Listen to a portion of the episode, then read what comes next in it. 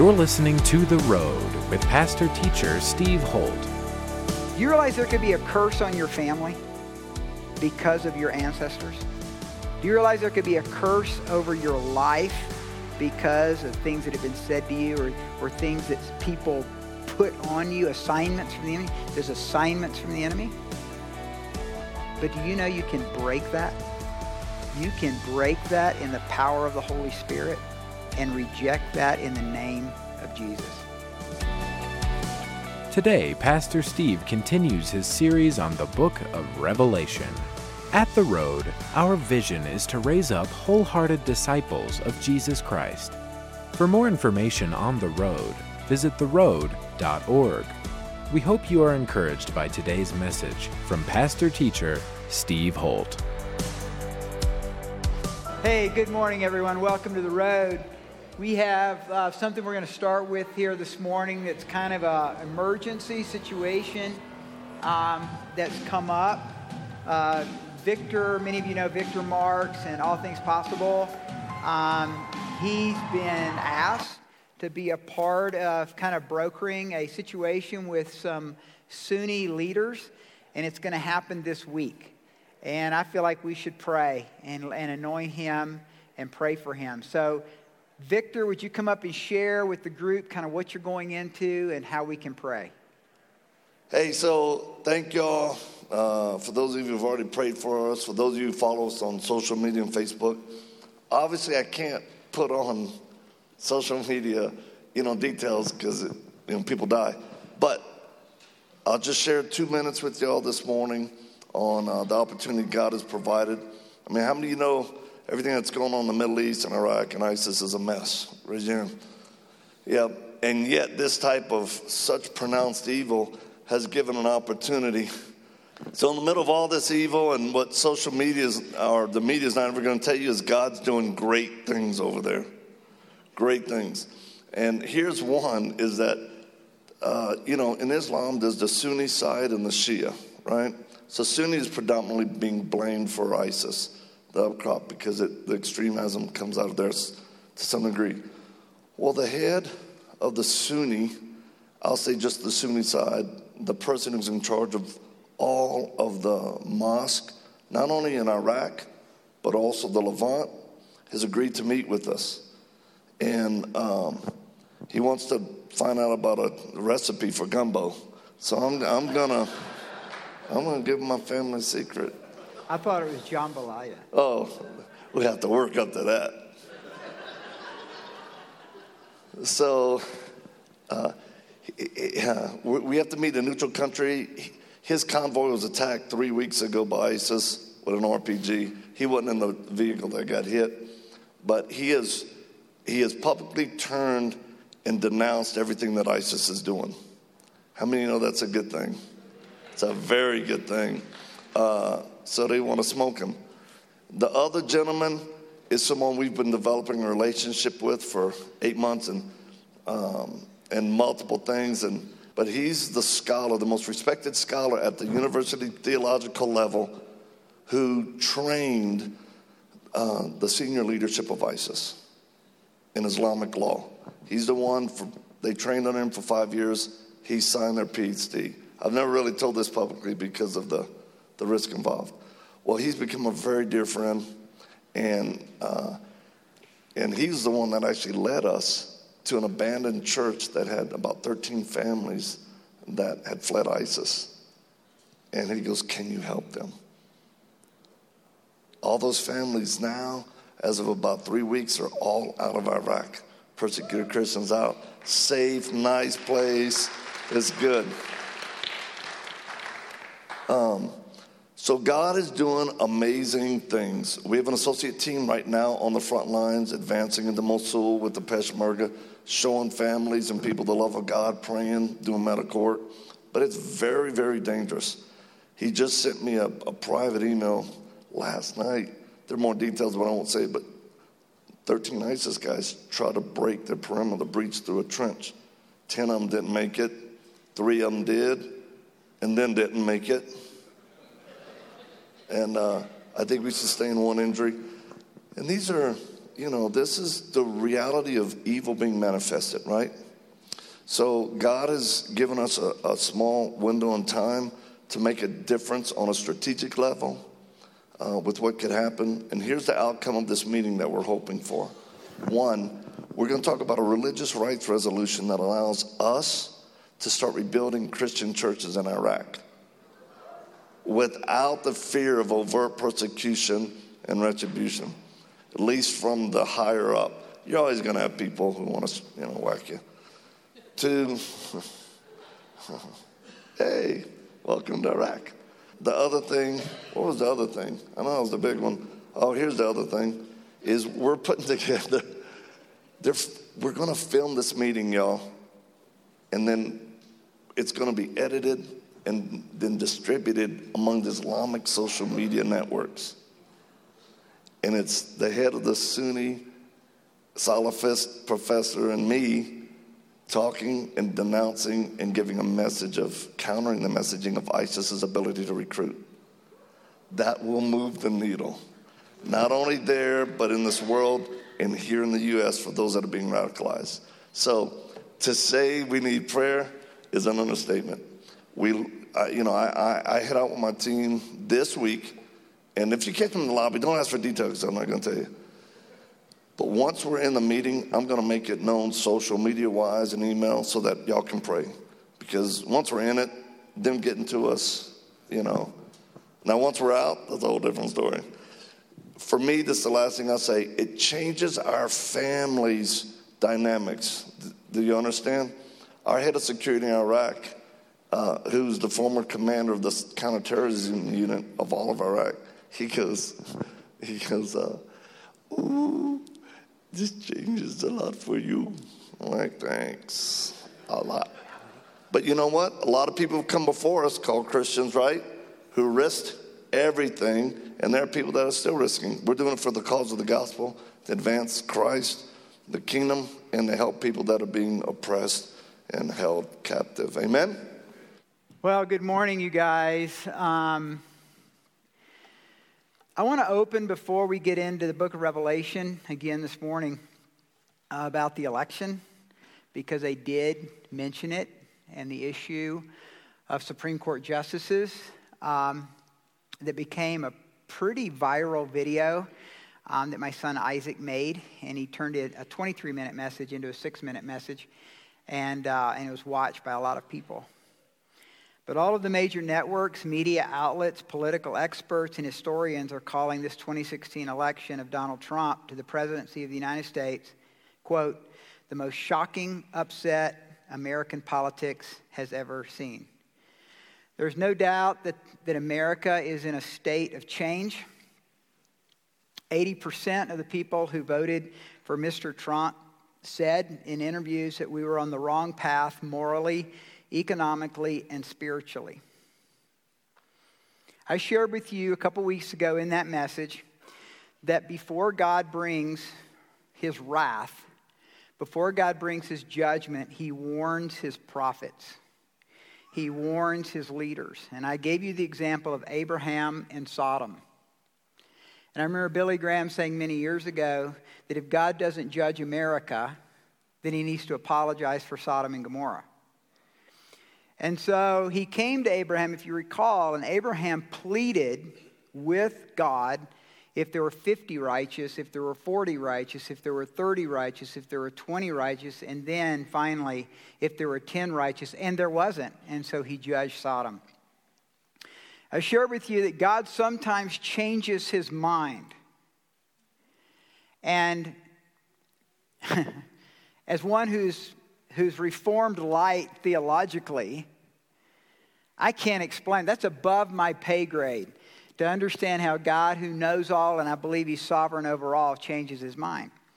But He definitely did not change His mind with Sodom. I believe, it's my conviction as your pastor, that God changed His mind on America. People have been animated, frustrated, since the election. But I want to talk about the fact that I believe hundreds of thousands of people prayed before this election. And it was the one thing that I continued to hold on to during the midst of everything.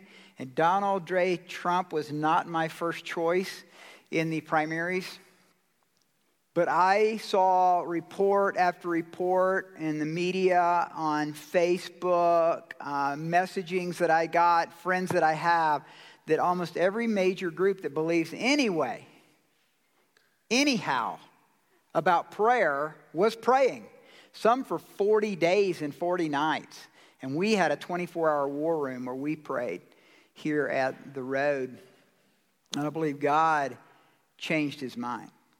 Christianity Today reports four in five evangelical Protestants voted for Trump on Tuesday, quote, at their highest margin since 2004. 81% voted for Trump.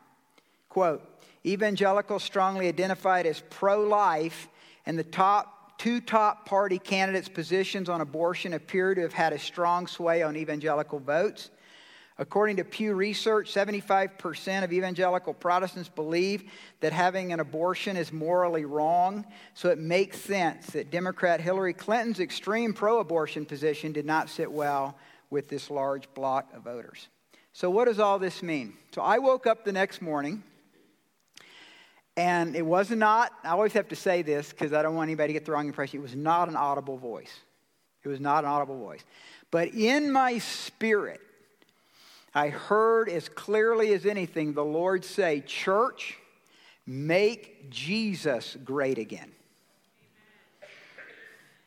Not make America great again, make Jesus great again. And if we make Jesus great again, he'll make America great again.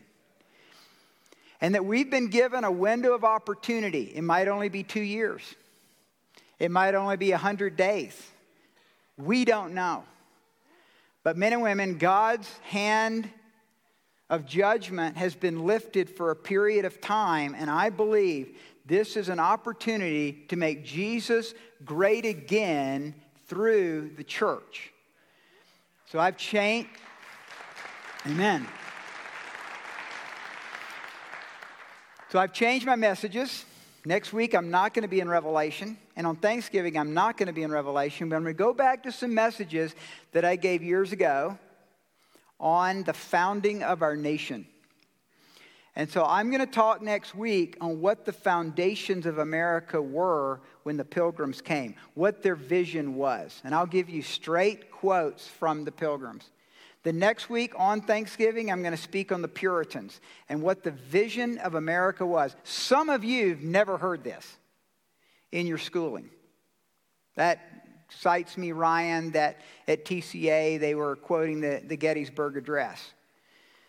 But we are a nation that was founded by men and women of religion, and in our case, Christianity, who were being persecuted in Europe, and they came here with the vision that this nation would be a light on a hill that would take the gospel to the nations of the world.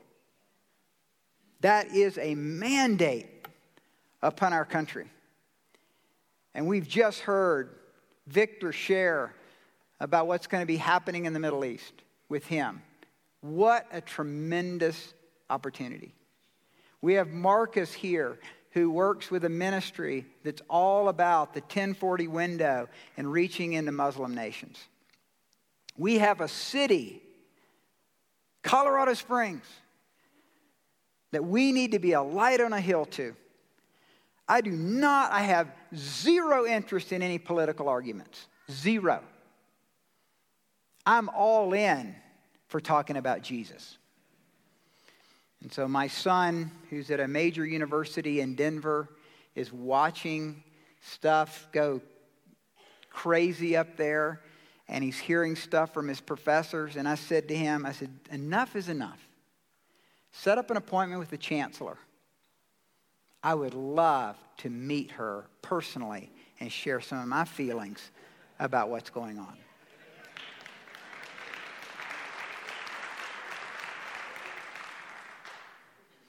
Look at Luke 9:57. This seems like an obscure passage when we read it, but follow with me what Jesus is saying in Luke 9:57. This is Jesus calling men and women to be wholehearted disciples. And in so doing, he begins to get excuses. And as we read this, think of this in terms of your own personal life, because we've all had our story, haven't we, of, of not following Christ fully. Nobody follows Christ fully all the time. But also look at it as we read it as kind of a story of the church in America, too. Now, it happened as they journeyed on the road that someone said to him, Lord, I will follow you wherever you go. And Jesus said to him, Foxes have holes and birds of the air have nests, but the Son of Man has nowhere to lay his head. Then he said to another, Follow me. But he said, Lord, let me go and bury my father. But Jesus said to him, Let the dead bury their own dead, but you go and preach the kingdom of God. And another also said, Lord, I will follow you, but let me first go and bid them farewell who are at my house. Now look at verse 62. Jesus says this No one, having put his hand to the plow and looking back, is fit for the kingdom of God. Men and women, this is a time, a unique time in American history to once again put our hand to the plow. We do not know what forces of evil are at work to take away your freedom, to take away the opportunity that we have before us. Put your hand to the plow and move forward. And listen, be wholehearted disciples. Be all in. Be wholehearted at work. Do your job well. Start new companies. Start new works. Be entrepreneurial. But at the same time, please be a Jesus disciple. Don't cut corners. Don't show a lack of integrity. Begin to repent of your immorality. Come to Christ wholeheartedly. There's blessing awaiting you as we walk in wholehearted discipleship in everything that we do. It's a new day. It's time to be a light on a hill, and a window of opportunity has been given to us. We should be judged for the immorality, the unethical behavior in businesses, Wall Street, all of that has come out loud and clear. One thing WikiLeaks has certainly shown us is the amount of hypocrisy that goes on in political arenas. I don't know about you, but I'm sick of it. And we do not have to follow the culture, we need to mold the culture. And the only way to do that is to be brave. Men and women, be brave, be courageous. Men, be men. Stand up. So here's three ways. Let me give us three ways for the, the church at the road to be wholehearted Jesus disciples. Three ways to make Jesus great again. Number one, pray. Number one, pray. Pray for revival and awakening. Men and women, that has not come yet. Have you figured that out? Revival and awakening did not come with President elect Donald J. Trump. He's a political leader. We need a spiritual revival and awakening. I would say pray for President Obama, pray for President elect Trump. Every day, pray for their safety. It's so crazy out there. It's not hard to believe that one of these Looney Tunes that's running around tearing up businesses, burning cars, and running in the streets wouldn't take our president's life if he had the opportunity or our president elect's life. So pray for safety. Pray for the right kind of Supreme Court justice to be nominated. Number two, so first pray, and we have, as you heard, the 20, our next 24 hour war room is in January, and that's where we're going to pray for 24 hours. Number two, proclaim. Number two, proclaim. What I mean by that is be a Jesus disciple with your deeds and your words. Not just your words, but proclaim it by being it, by living it. Don't say to someone something that you're not living. Let's be authentic, winsome men and women of God. Joyful. And if you're, if you're not joyful most of the time, then, then look in the mirror and figure out why. Because joy is the greatest witness of the splendor and beauty of Jesus Christ, his joy. And then lastly, thirdly, remember the poor. Number one, pray. Number two, proclaim. Number three, remember the poor. Never forget those that everybody else forgets. Never forget those who everybody else forgets the poor, those that are struggling financially, those who've hit hard times, those who've never had good times. It could be racial, it could be economic, it could be religious. We don't know why. And you know what? I don't believe it's our job to determine why someone's in that place. Our job is to love them, paint their houses, tutor their kids, be involved. Look for ways to be involved in our city and be Jesus. And I love what St. Francis of Assisi said many years ago when he said, In all things you do and wherever you go, proclaim Jesus. And if you have to, use words. so, Father, in the name of Jesus, we thank you, we praise you, we bless you we receive this word to make Jesus great again here in Colorado Springs.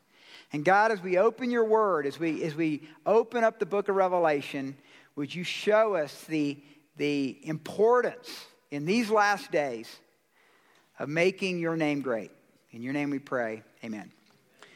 And that's my memo, okay? All right, look at Luke chapter 4. This seems to have no uh, relevance at all to the book of uh, Revelation, but it has a huge uh, relevance in my opinion. But look at Luke 4, starting at verse 18. And this is the mission of Christ. My son was recently in a class in his political science class. I was, this is one of many things that have happened to him um, at his university where the class became kind of an uproar about how the Bible supports slavery and Christianity is all about slavery, and that if you believe that homosexuality is wrong, then you also have to eat shellfish or something like that. Um, you're, you're, often dealing with people that um, are, have little or no knowledge of the scriptures. And so we were talking about how to deal with that. And I said, This is the passage you, you take it to. This is the passage you work from. By the way, I would say that to all of you. If you get off in these arguments, don't go, don't, don't answer a fool according to his folly. Rather, stay on Jesus. Focus on Jesus. Here's what Jesus said The Spirit of the Lord is upon me because he has anointed me to preach the gospel to the poor. He has sent me to heal the brokenhearted, to proclaim liberty to the captives, recovery of sight to the blind, to set at liberty those who are oppressed to proclaim the acceptable year of the Lord. Now, what Jesus is doing is he's quoting Isaiah 61, 1 and 2, but he leaves out a phrase. He leaves out a phrase. So look at Isaiah, go to the Old Testament, turn to the left, and keep going to Isaiah 61. And Jesus was in a church setting, a synagogue setting, and in uh, in uh, Galilee, and he, and he, gave that word. You could say this was Jesus' first sermon. And, um, but he doesn't say something. Pretty interesting what he doesn't say. So let me, let's quote Isaiah 61, 1 and 2, but let's see the part that he's missing too. The Spirit of the Lord is upon me because the Lord has anointed me to preach good tidings to the poor. He has sent me to heal the brokenhearted, to proclaim liberty to the captives, and the opening of the prison to those who are bound. Now look at verse 2 to proclaim the acceptable year of the Lord. He said that, but then he left out the next two stanzas. And the day of vengeance of our God to comfort all who mourn. Now, listen, men and women, when Jesus came, and we are still in a grace dispensation, We believe that these are the times, and we're speaking today of a window of opportunity God gives us in America. We speak of God's love, and I've had a number of appointments with with uh, men and women here in the church talking about sharing our faith. And I share, and I believe this to be true, that I like starting any discussion that has to do with the, the basic gospel with God's love. And I believe that's where that's the direction to go is God's love. And, and that he comes to heal the broken heart and that he loves you. And then we move to sin and we talk about sin after that. But I like to start with God's love. This is the season this is the time in history to speak of, live out, proclaim God's love. But there's a time coming, church, that the book of Revelation is giving us a opportunity to look into that is in the future. It could be beginning now, but it is definitely in the future of a time when there will be a day of vengeance of our God. Now, I find it interesting that he says, and the day of vengeance of our God to comfort all who mourn. The reality is, there's a day coming that actually the vengeance and judgment of God will be a comfort to those who are believers in Christ because they will have been persecuted and suffered so greatly that in that, the rule and the reign of Christ coming will be a good thing. And so last week we looked at the martyrs there at the altar in the heavenly realm crying out for vengeance. They're saying, God, they're not saying, God, oh, just love the people of the earth. This, their time is up. There will be a time when the grace period is over. And when that happens, everybody will be proclaiming that the rocks will fall on. Them. They'll be praying to rocks. They'll be praying to mountains that they would fall upon them because the vicious judgment of God is on the move. It will be violent as God moves across the face of the earth. And so we're in Revelation chapter 7. We're looking at the opening of the seals. And chapter 7 is kind of a parenthesis, a station break, as it were, in our study of the opening of the seven seals, a reprieve between the opening of the sixth seal and the seventh seal. Chapter 6, verse 17, last week we read, Who will be able to stand during this period? Now, in the coming weeks, I want to deal with the rapture. I believe God's kind of giving us a little bit of a break, station break, also in relation to the series, because next week I want to talk about the founding of our nation, part one, and the next week on Thanksgiving weekend, the founding of our nation, part two. But when we get back, I want to talk about the rapture. And I believe it's happening here in 6 and 7. And I'll briefly touch on it here this morning, but I really want to go into more detail the next time we meet on Revelation. So, we've been looking at the martyrs who were, who were slain during this period. As I've shared with you, I don't, believe, I don't even believe this is a great tribulation period. I believe this is a lead up to the great tribulation period, and many disagree and many agree. There's, there's, have you ever, if you have a study Bible, there's like a million, you know, interpretations. And, uh, and I'm taking my own, and I kind of ride between um, kind of a dispensational and uh, uh, mid to post view of the rapture, but I dig the pre too. I mean, it's kind of a pre. I, it's, it's how you define it's how you define the tribulation. I'm still pre, but whatever. And then some of you are like, what is he talking about, pre and post? Don't worry about it. Don't worry about it. I'll explain it um, in, fu- in future days. And I explained it in the introduction, but you can go back and listen to that one. So here's what we're talking about in chapter 10. It's pretty interesting. 100 and, listen to this, 144,000 Jewish Billy Grahams. Okay, 144,000 kosher Billy Grahams. This is wild stuff. And by the way, it's not Jehovah Witnesses. Okay? If you had any doubt. A fourth of the world has perished from the sword of the Antichrist. There's been a mighty earthquake, and these Christian martyrs are crying out to God for vengeance. So, this is our setting. The first half uh, are those who've been preserved by God during this time. The second half of the chapter shows those who have perished under the persecution of the Antichrist and we will have some insight into what all of this is happening in heaven in just a moment. So look at verse 1. After these things, I saw four angels standing at the four corners of the earth, holding the four winds of the earth, that the wind should not blow on the earth, on the sea, or any tree. That's what I mean. It's kind of a halftime. There's, there's kind of this, this reprieve, and sailors call it the doldrums. Sailors call it the doldrums when there's no wind. And so you're, you're out in the ocean and literally no wind. So it seems like there's going to be this period of time over the, all of the earth, there's no wind. And, that, and, you know, is that the wind of the Spirit? I mean, is that speaking of the wind of the Spirit? Is it being literal wind? I think it probably could be both, but but we know it's it's probably literal wind. And it, you know, the earth is a globe. So what do you mean four corners? The only way I can think of how to describe that would be looking at a compass. And when I look at a compass when I'm out in the field, um, I have north, south, east, west. There's quadrants. So I, so I see that somehow God looks at the, the globe, he looks at the face of the earth in quadrants. And there's actually ways to lay out a map that show the four quadrants of the earth. So these, these four quadrants, and then these winds just stop because of the four angels. So four mighty angels stopped the wind. Then I saw another angel ascending from the east, having the seal of the living God. And he cried with a loud voice to the four angels to whom it was granted to harm the earth and sea. So these are warrior angels about to be unleashed upon the earth, saying, Do not harm the earth, the sea, or the trees till we have sealed the servants of our God on their foreheads.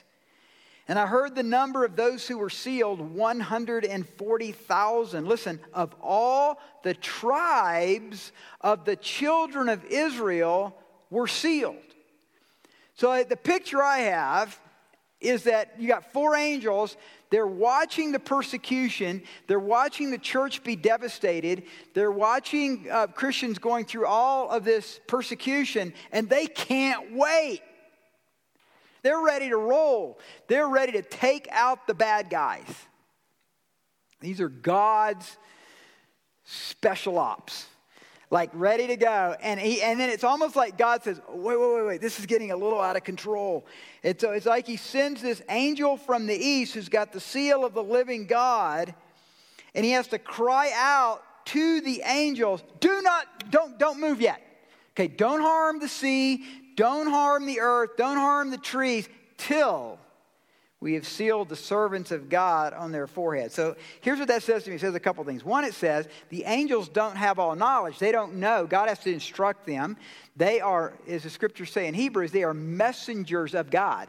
So God gives them, so they don't know. And they're just like, they're looking at this and they're watching this and they just want to take these guys out. They can't wait. You know, and the guy says, whoa, whoa, whoa, whoa, it's not time yet. Because I've got these 144,000 evangelists that I'm about to raise up across the globe. Now, I'll talk more about this in three weeks when we talk about the rapture. But it's really important that we understand how God works. I believe God holds back wrath because of his love for you and me. We have so many examples in Scripture. Let me just give you a few. Noah. Noah gets inside intelligence from the Lord through angels that there's a flood coming and he begins to build the ark and he's saved. Lot and his family, starting with Abraham, getting information from, from God through angels that he's about to judge Sodom and Gomorrah. Abraham gets Lot and his family out, and then the wrath comes the Jews in Egypt. The angel of death comes and marks the doors. They've marked the doors, and when they see the marked doors, they pass over, and judgment comes upon the Egyptians.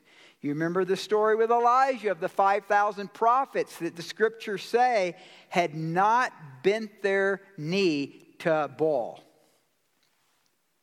In Ezekiel 9, the angel goes through Jerusalem and seals the forehead of those who have not given themselves to idolatry.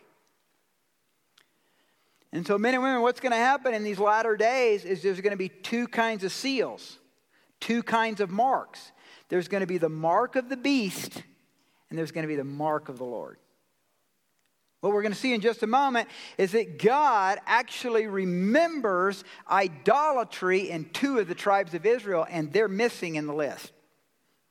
God hates idolatry in any form. And God loves righteousness.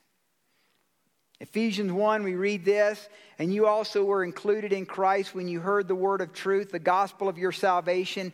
Having believed, you were marked in him with a seal.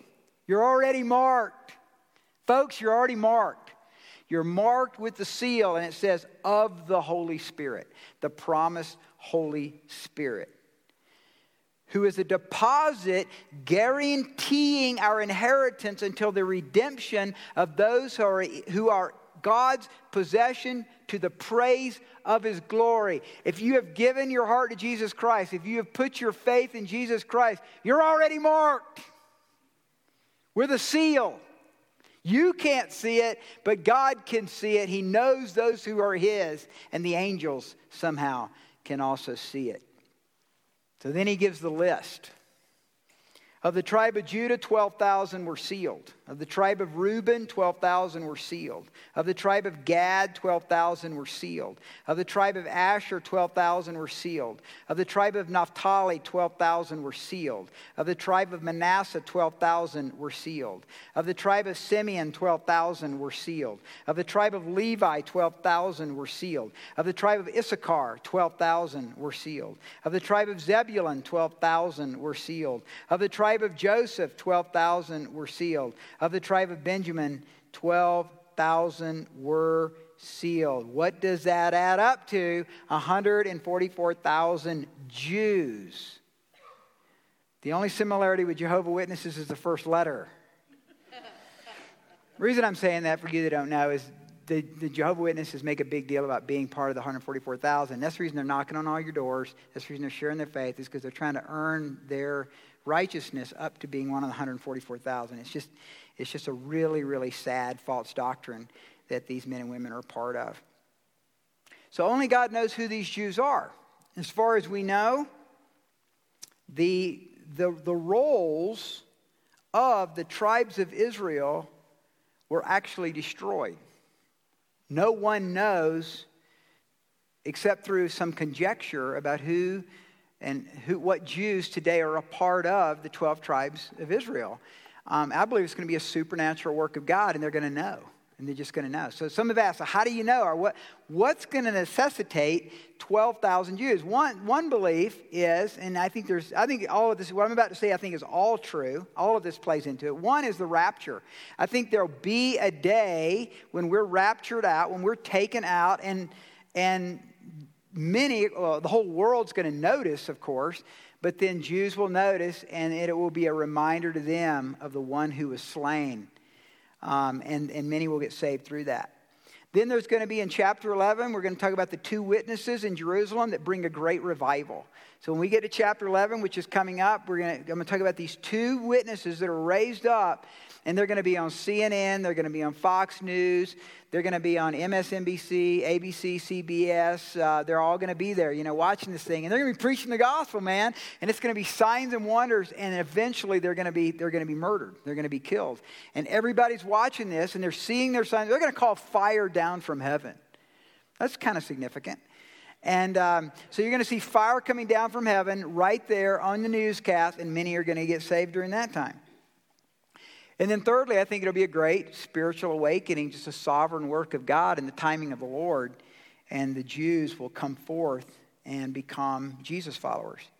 29 times in the Bible, the tribes of the nation of Israel are mentioned. First in Genesis 35. The last listing in Ezekiel 48, which looks to the kingdom age that listing is exactly like the first listing in Genesis 35, God fulfilling his covenant as he had first promised. Now, this is what's interesting Ephraim and Dan are omitted. Ephraim and Dan are omitted here. That lends itself to Deuteronomy 29, where God says he will curse any of the tribes that bring idolatry into the nation of Israel. Do you realize there could be a curse on your family because of your ancestors?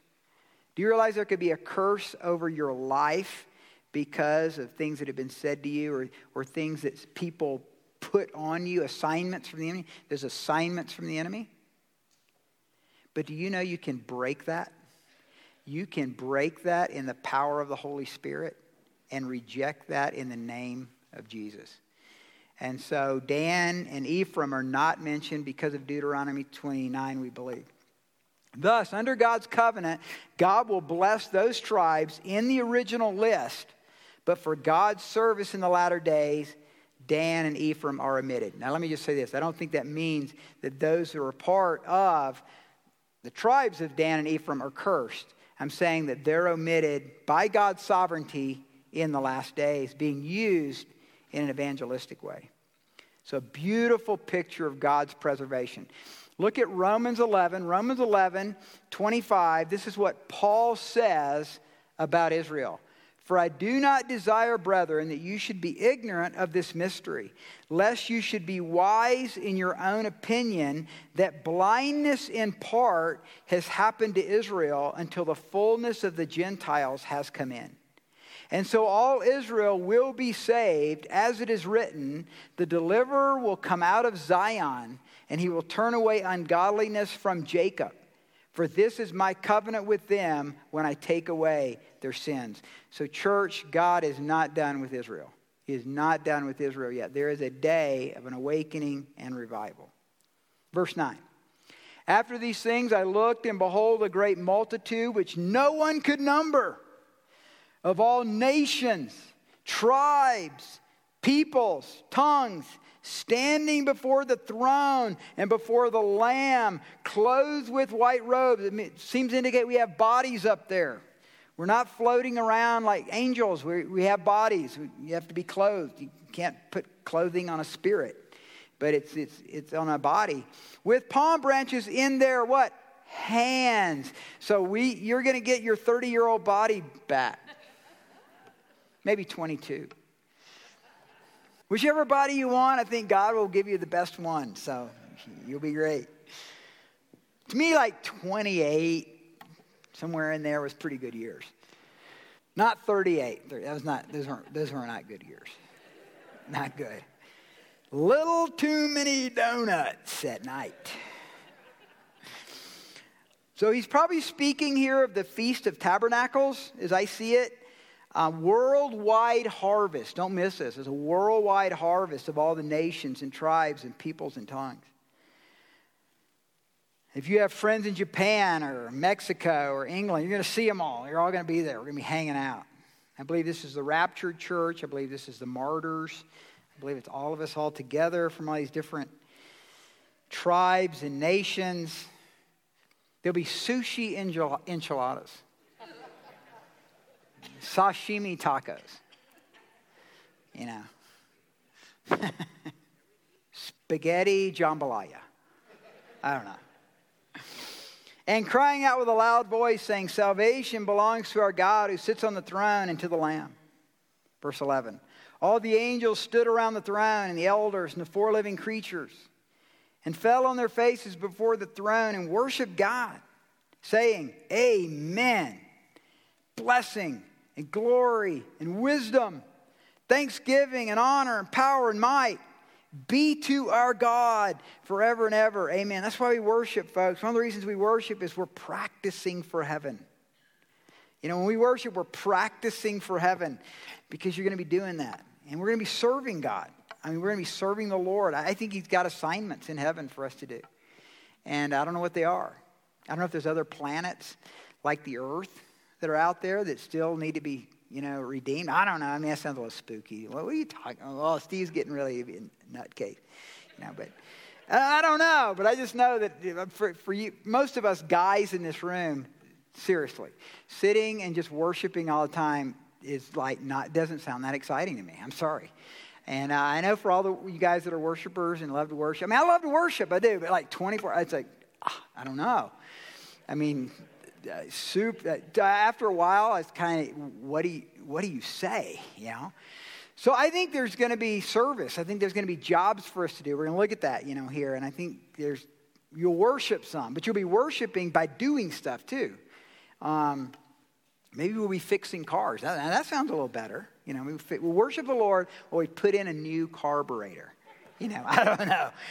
But the reality is, is that there's, a, there's going to be in those days, and we're part of the edge of it. I think we're on the edge of it. This worldwide revival. And it's going to be crazy, you guys. Churches are going to get planted. Um, we're going to go into, you know, territory that, that the enemy's held for thousands of years, and God will use us. He will use some of you in ways. You're going to have a business, and you're going to get this opportunity maybe to go to, uh, to um, a nation in the Middle East or someplace in South America or Africa. And while you're there, you're going to plant a church. You, you went there to, you know, start a, a business, but you're going to plant a church because you're going to be so filled with the Holy Spirit, you're going to look around and go, whoa, that's why I'm here. That's why I came here. Be open to that, gang. Be looking around and look for these opportunities that are before you to utilize your life in a word and spirit way that will be astounding and amazing. Then one of the elders answered, saying to me, Who are these arrayed in white robes, and where did they come from? And I said to him, Sir, you know.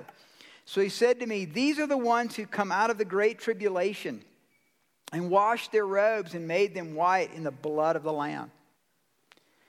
Therefore, they are before the throne of God and listen, serve him day and night. Underline that. Serve him day and night in his temple. So, service going on in this, in this great temple. And he who sits on the throne will dwell among them. They shall neither hunger anymore nor thirst anymore. That's why I believe you'll have this like 30 year old body and it'll always be the same from eternity because you're not going to be eating bad food because you're not going to be hungry or thirsty anyway. The sun shall not strike them nor any heat. You're not going to be sunburned. Pretty good. No skin cancer in heaven. For the Lamb who is in the midst of the throne will shepherd them and lead them to living fountains of waters, and God will wipe away every tear from their eyes. This is what God wants to do. This is what we have to look forward to, church. This life is as bad as it gets for the believer. And for the unbeliever, this is as good as it gets for you guys. But this is what we have to look forward to. Let me give you eight blessings of being a Jesus disciple. I want to give you eight blessings of being a Jesus disciple as it relates to going to heaven. I observe eight blessings in Roman, in uh, excuse me, Revelation six and seven. Number one, we will be fully conscious and able to interact, pray, and communicate with the Lord and each other all the time. So it's not like you're in some dreamy soul sleep. I talked about that last week. There's no such thing as soul sleep, another false doctrine. But we'll be able to interact, we'll be able to talk, we'll be conscious. Number two, we'll be able to see. We'll be able to see what's happening on the earth and be fully conscious of God's plan on the earth. So we're going to see it. And we talked about that last week. Remember, they're looking at the earth, they're seeing what's happening on the earth, and they're crying out to God to do something. So they're fully conscious of what's happening on the earth. I believe your relatives that are with the Lord right now see how you're living your life right now. Now, I'm not saying we pray to the saints or that we pray to our relatives because God has to do the work. It just says that they cry out to God for you. But God's the one who answers prayer, and God's the one who changes things on the earth, not our dead relatives. But they, I think they're conscious of what's going on. It's right, it's pretty clear here. Number three, we will be in a state of rest. So, not, not soul sleep, but we will be in a state of rest, real rest. I mean, like Hawaii. I mean, like 10 hours. You can sleep in for 10 hours. And you wake up and you go to the pool or you go snorkeling. Rest all the time. Isn't that pretty cool? So I think there'll be a, there'll be, there's going to be rest there. No worries. Number four, we will be in the presence of the Lord. So we'll be in the presence of Jesus Christ all the time at the throne. Number five, we're not going to be floating around. We're going to be serving God in some way, shape, or form. Doesn't, it doesn't tell us what we're doing. It just says they're serving the Lord. Serving means activity. We're going to be moving out. We're going to be doing stuff. We're going to be about the Lord's business there. Number six, we will be fully protected with all of our needs being fully met. You'll be fully protected. All your needs will be fully met. Number seven, we will have a full and growing relationship with the Lord every day. It'll be a full and growing intimacy with the Lord every day. And then number eight, we will have no more pain, no depression, no anxiety, and no concerns. That's pretty good. That's the intention, men and women, that's the intention of God for you. He loves you that much. And I'll hear people say, well, you know, if I come to know Christ, He'll take away all my fun. I can't go to Cripple Creek anymore. I can't have casual sex anymore. I can't get drunk anymore. I can't go to Vegas anymore and blow all my money. He wants to take away all my fun. I can't snort cocaine anymore. Are you kidding me? I think the Lord would say, I'm sorry. You won't be able to get AIDS anymore. You won't get cirrhosis of the liver. I'm so sorry that you'll have money in your bank account that you didn't blow in Cripple Creek in Vegas. It's so sad for you. I can't get hepatitis anymore. What a drag. Quiet murmurs through the church. I came that you might have a life and might have it abundantly. It's exciting that in Christ we're alleviated of so much suffering just simply by walking with Christ. It's a really good deal. I like being married to one woman. I like staying faithful to her. I like raising my kids in God's Word. I like standing up and fighting for them and battling for, for righteousness with them. I like having my kids have to fight and battle to be Christians where they go. I'm glad that, that God has wired us for struggle and that we're stronger when we struggle. I'm glad that just like, you know, weightlifting and exercise, when you train yourself, you get stronger, same way spiritually. That you know, when we go into situations and we have to navigate, we need God's wisdom and guidance, and it makes you a stronger person. I'm glad that I don't have a ton of time, free time on my hands to go and mess around. I'm glad that sometimes my schedule's so busy with the things that relate to family and church and the work of the Lord, I just don't have time to take a trip to Cripple Creek. I don't have a chance to go, you know, up to uh, Black Hawk or whatever it is, you know. I don't have time to go cruise southern Colorado Springs and look for a prostitute. I just don't have time. Man, I'm missing out on so much stuff. I'm glad that when I came to know the Lord, I started hanging out with believers and the girls got way prettier. The girls in Campus Crusade were a lot more foxy than anything I saw at the bars and grills down in Athens, Georgia. And I'm not real smart, I'm from Georgia. But I figured it out. Hmm, you marry who you date. And I want to date a really good looking gal. I'm not going there anymore. I'm going to Campus Crusade, man. Because I figured it out also at 18, 19 years old that there was something about the physical beauty of a woman that bespoke of the beauty of her heart. And same with the kind of guys that were there. There was a beauty about them, there was a handsomeness, there was a masculinity about them because of their heart. So you're really, really smart to follow Jesus. And he really will give you an abundant life. You've been listening to The Road with pastor teacher Steve Holt. We hope you have been blessed by today's message. To connect with us further, visit theroad.org. If you are walking through a difficult time, we want to pray for you. Go to theroad.org, click on the Ministries tab, and go to our prayer page to send us your prayer request. Thanks again for tuning in today and be sure to listen to the next edition of The Road with pastor teacher Steve Holt.